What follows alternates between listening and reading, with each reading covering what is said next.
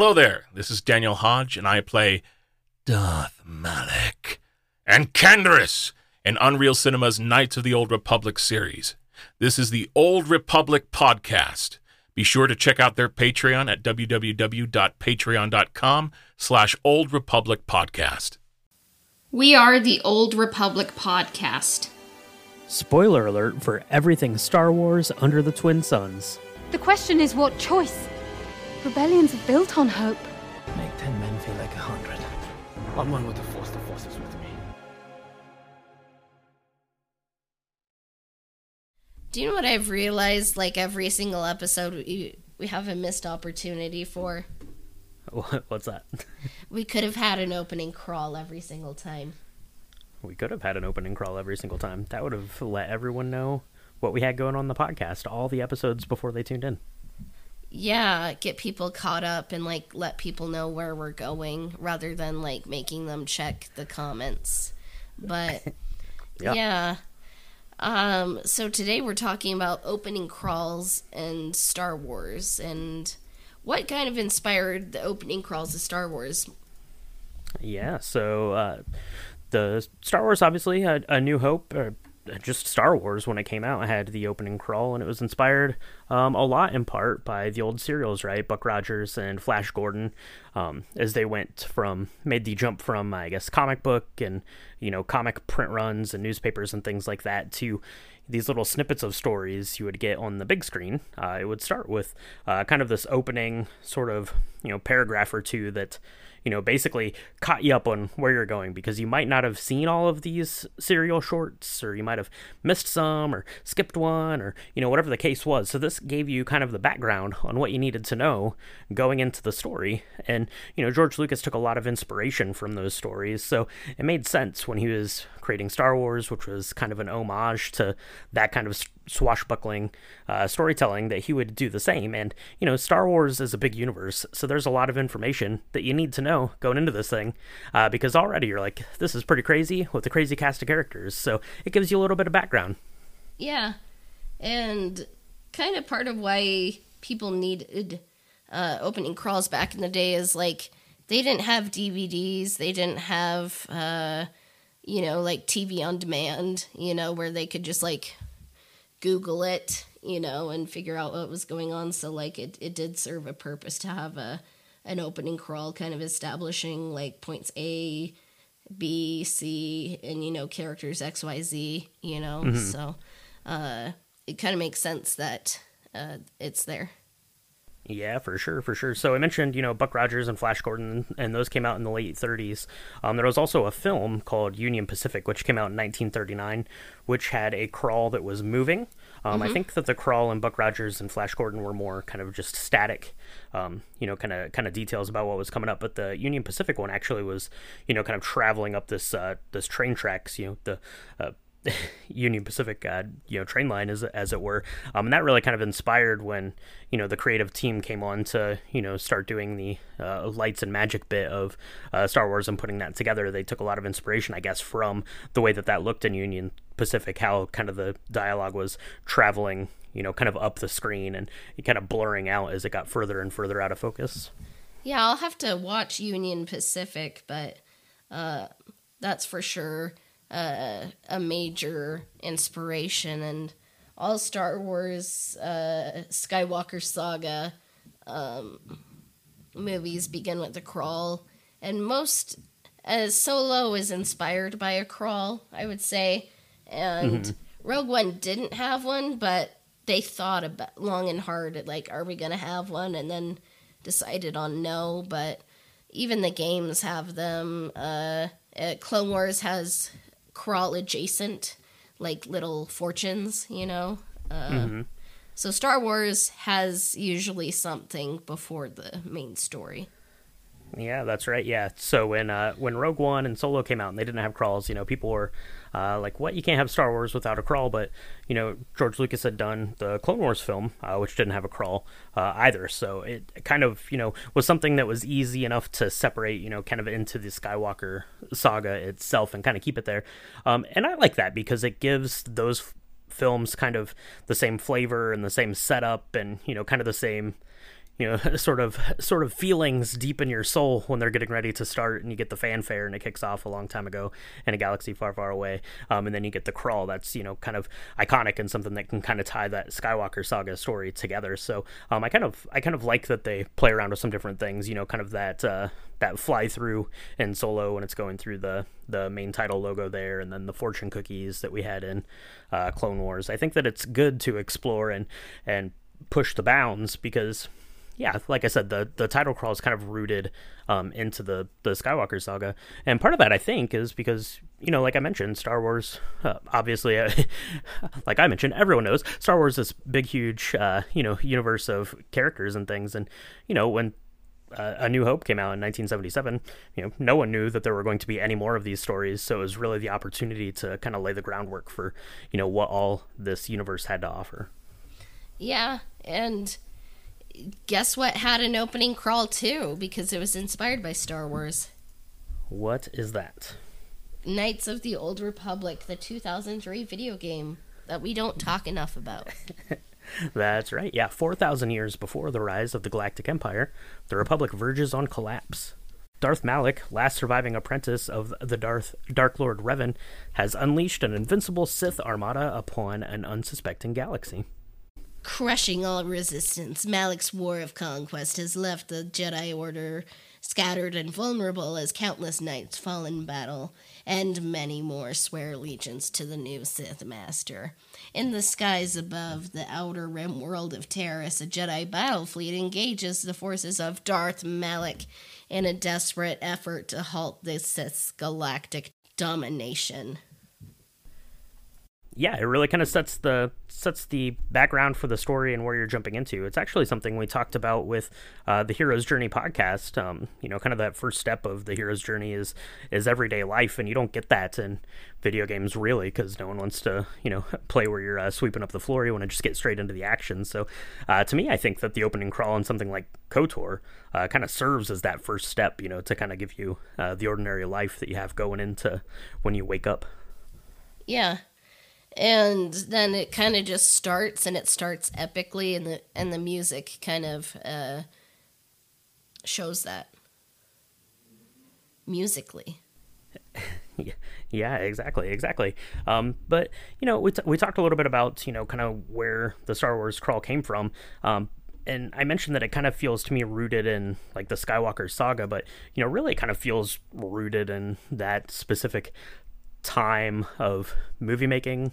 Um, like it didn't spawn a lot of other uh, opening crawls. You didn't see those in a lot of films. There was an opening crawl like in Airplane 2 and Revenge of the Nerds 2 and Spaceballs, um, but those were done more as like a an homage or a parody of Star Wars doing it, as opposed to, oh man, this opening crawl is a really great way to get into the story. So, um, yeah, it was, it was never something that really went beyond like the bounds of Star Wars, I guess, coming off of those, you know, old serials from the 30s and 40s.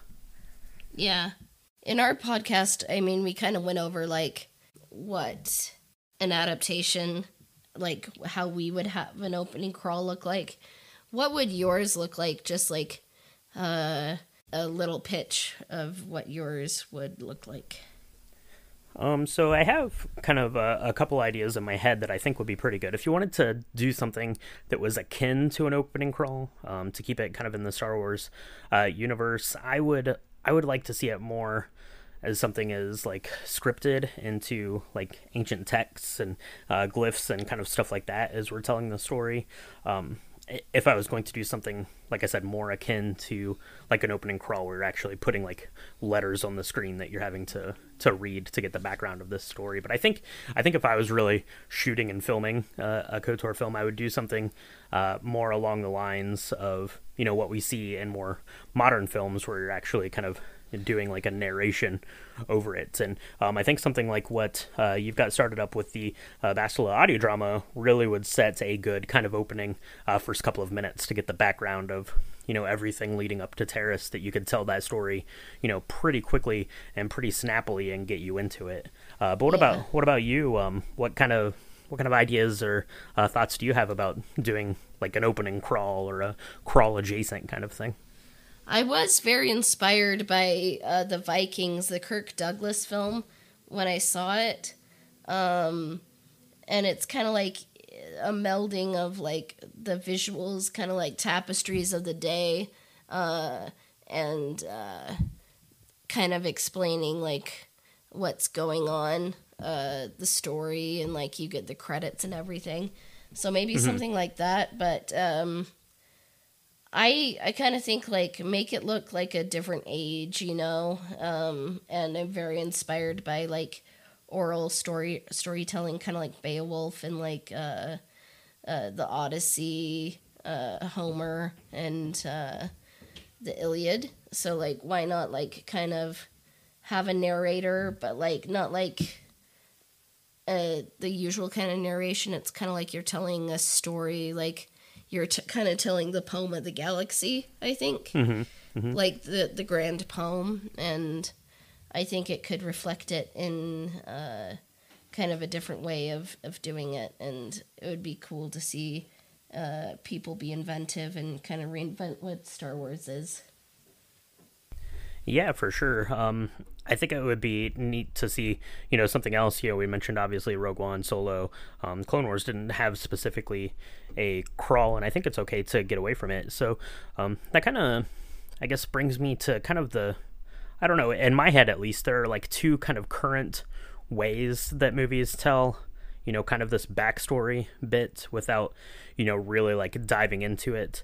Um, and one I think actually would be a really neat um, kind of interpretation, something you could do um, in, uh, you know, in Star Wars and in a KOTOR story, um, especially. And kind of the the thing that comes to mind is uh, you have like the films of the Harry Potter, um, and then when they get to the to the final concluding chapter of that, the Deathly Hallows, and they need to tell you the background, the history of what the Deathly Hallows are, and it changes to kind of this hand drawn, um, you know, very ancient looking, uh, kind of cartooning style, and it's telling you the history of the Deathly Hallows. I think that you could do something like that in the KOTOR world, maybe I, I don't know. Maybe it's as Carth is telling you after you get down to the surface of Taris. Maybe it's a conversation you're having with Bastila and Dantooine. Uh, maybe it's you know taking place at kind of that first star map piece. Um, but you could do something like that and do something animated, and I think that that would be really, really, um, really cool and interesting. I think maybe they did that in the last uh, SWOTOR trailer, something animated Yeah. like that. I I think so. I think that something like that would fit in really nicely into a KOTOR story. Even in a video game you could like uh kind of tell these little miniature stories in like a different kind of mini game as well so there's always ways to kind of reinterpret things in my opinion. Yeah, exactly, and that's kind of how they handle that in the Jedi Fallen Order. If anyone's played that, I'm not going to get into into huge spoilers, but part of um, you know, as you're going through those games and you're unlocking your new ability every time you are unlocking one, you're doing it via kind of like this flashback sort of little section uh, kind of thing. So that's you know kind of an interesting way that they can bring that into the into the video game uh, realm there. yeah and uh what are some other films you kind of like the exposition in or like you kind of notice like this is poorly done exposition Um, yeah. So the other the other way I mentioned kind of like this break and doing like a like an animated or like a like a campfire story type of thing where you're kind of like breaking breaking the action in the middle of your movie. The other kind of way that um, like in my head at least that I I've noticed it and have seen it done and the best example of this that comes to mind is the Lord of the Rings, the Fellowship of the Ring. Um, I'm not saying Peter Jackson did it the first, but he did an excellent job and really had to had to sell it because he knew that Tolkien's world was so huge and so vast, and the history of these rings were so huge and vast. And he only had like nine hours to tell this story. So, you know, he says, I'm going to take the first 10 minutes of Fellowship of the Ring and I'm going to tell you everything that you need to know about it. Um, and that's going to set you up to watch the next, you know, eight hours and 50 minutes of this film and not have any questions about what's going on with these rings. This is exactly what it is. Um, and I think that that was handled really, really well. Um, it's kind of interesting because you're actually getting to see it. Um, you know, as opposed to a crawl, so you're seeing kind of the history. Um, it's being narrated by uh, Galadriel, so it's almost like you know, kind of like a, a reading disposition from like a history text, um, which I think is great. Um, and then more currently to that, um, they did something very similar um, Denis Villeneuve in Dune, um, Oh, where where where um, uh, Chani is uh, doing kind of the same kind of thing, right? Um, reading it almost as like like a religious text about you know who these planets, who these people are, and like I said, really getting you set up to understand what you're about to watch. Yeah. And uh, sometimes I used to hesitate and I really didn't like it when it felt like they were showing versus telling, but I'm like, how else are you supposed to get people on board with a Dune movie or Lord of the Rings movie? You have to start from somewhere. Um, So I used to be like, sh- like shout out Tal, but I'm like, could I do that any better? And and the answer is like, of course not. You know, so uh, I Yeah, I came around to Lord of the Rings, you know, and uh, Dune is perfect. Episode 101, we talk about what uh, Star Wars can learn from Dune, you know. Um, So it is kind of a battle, you know, because a movie is a visual medium. How do we show versus tell? When's the right time to tell? It's it's a battle, you know. Right. Yeah, and I think um, for me at least, the takeaway that I get from it is that you can't have those show don't tell moments in things like Dune, in things like Lord of the Rings, in things um, maybe even to an extent like Harry Potter or Star Wars if you don't have that that foundational groundwork laid because then it's totally lost in translation you don't you're not able to pick up on like the nuance of um, a show don't tell kind of a thing you have to have kind of you know one kind of piggybacks off the other you can't do one without uh without laying a little bit of groundwork i think Yeah.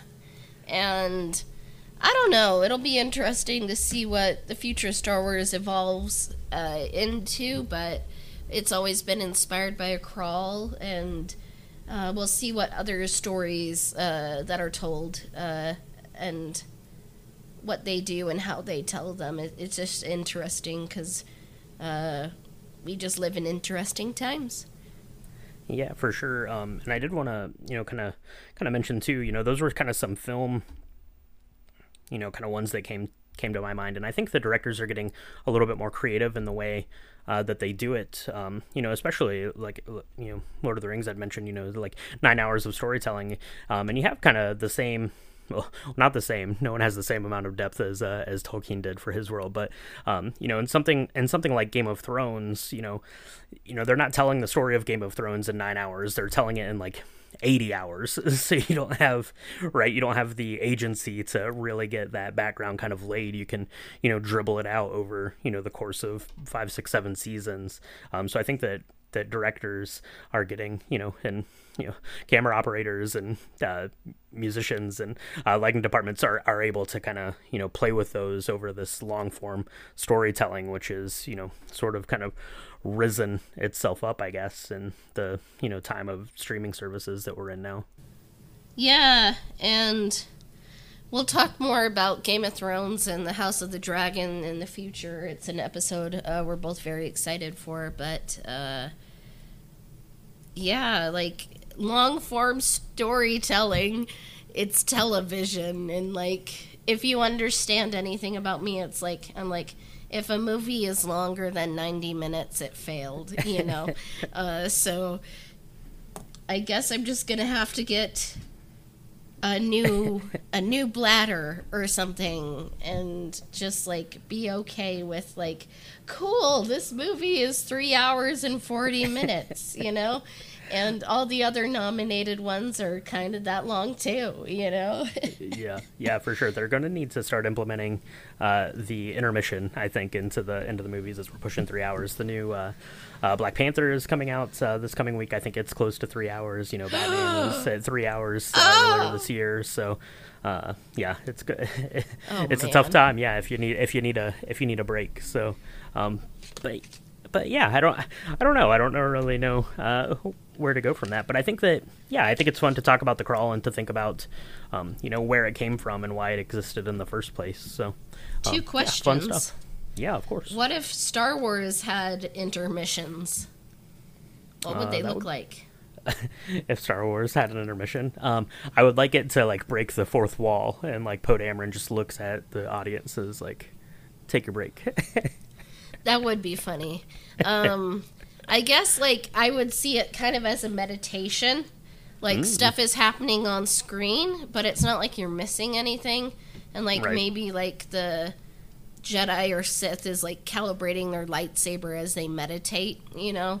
So it's kind of like um what was that one like was it like Zones uh on Disney Plus like where it was kind of about the sound of everything? Oh yeah. Um. Uh. shoot. What was that called? Uh. Biomes. Biomes. You had yeah. biomes. You had and you had the I forget what the name of it was, but you had like the ship fly throughs too. But yeah, there you go. Something like that. Something like uh, that could work for an intermission for Star Wars, and like maybe like the intermission could be more of a of a narrative device or something, uh, or at least just like part of the world of the story. Yeah, and pretty much in every kind of Star Wars iteration, you get some sort of big force moment. Um, you know, kind of somewhere about halfway through the story. So yeah, that seems like that would be a good fitting time to to kind of break. Um, you know, as you go into the final act, if you were going to do something crazy like have an intermission, I think. Yeah. So we're just full of ideas, ideas that probably, you know, lead nowhere, but uh, we like having them, and we hope you guys enjoyed listening to them. Um, anything else we uh, should impart before we depart? Um, no, not really. I think that's going to wrap it up for um, Star Wars crawls. Now, when I was doing a little bit of research for this, um, I came across a lot of articles that ranked the Star Wars crawls, which I never even thought was something that could happen. So let us know um, in the comments or in social media what your favorite Star Wars crawl is. I guess It's episode Um, three. It's episode three, so uh, that is a pretty good one. That's that's Yeah. that's fair. That's fair. Um, so yeah, but let us know if it's not episode three, um, and let us know why. Um, and yeah, I think I think that that's fun. Let us know also if you have any good ideas for uh, how to handle opening crawls uh, going forward. Like I said, so um, I don't know. I think I think that's it. This is it's time for the closing crawl. It, they're called the end credits. End credits indeed. So uh, thanks for joining us, everyone. May the force be with you. May the force be with you.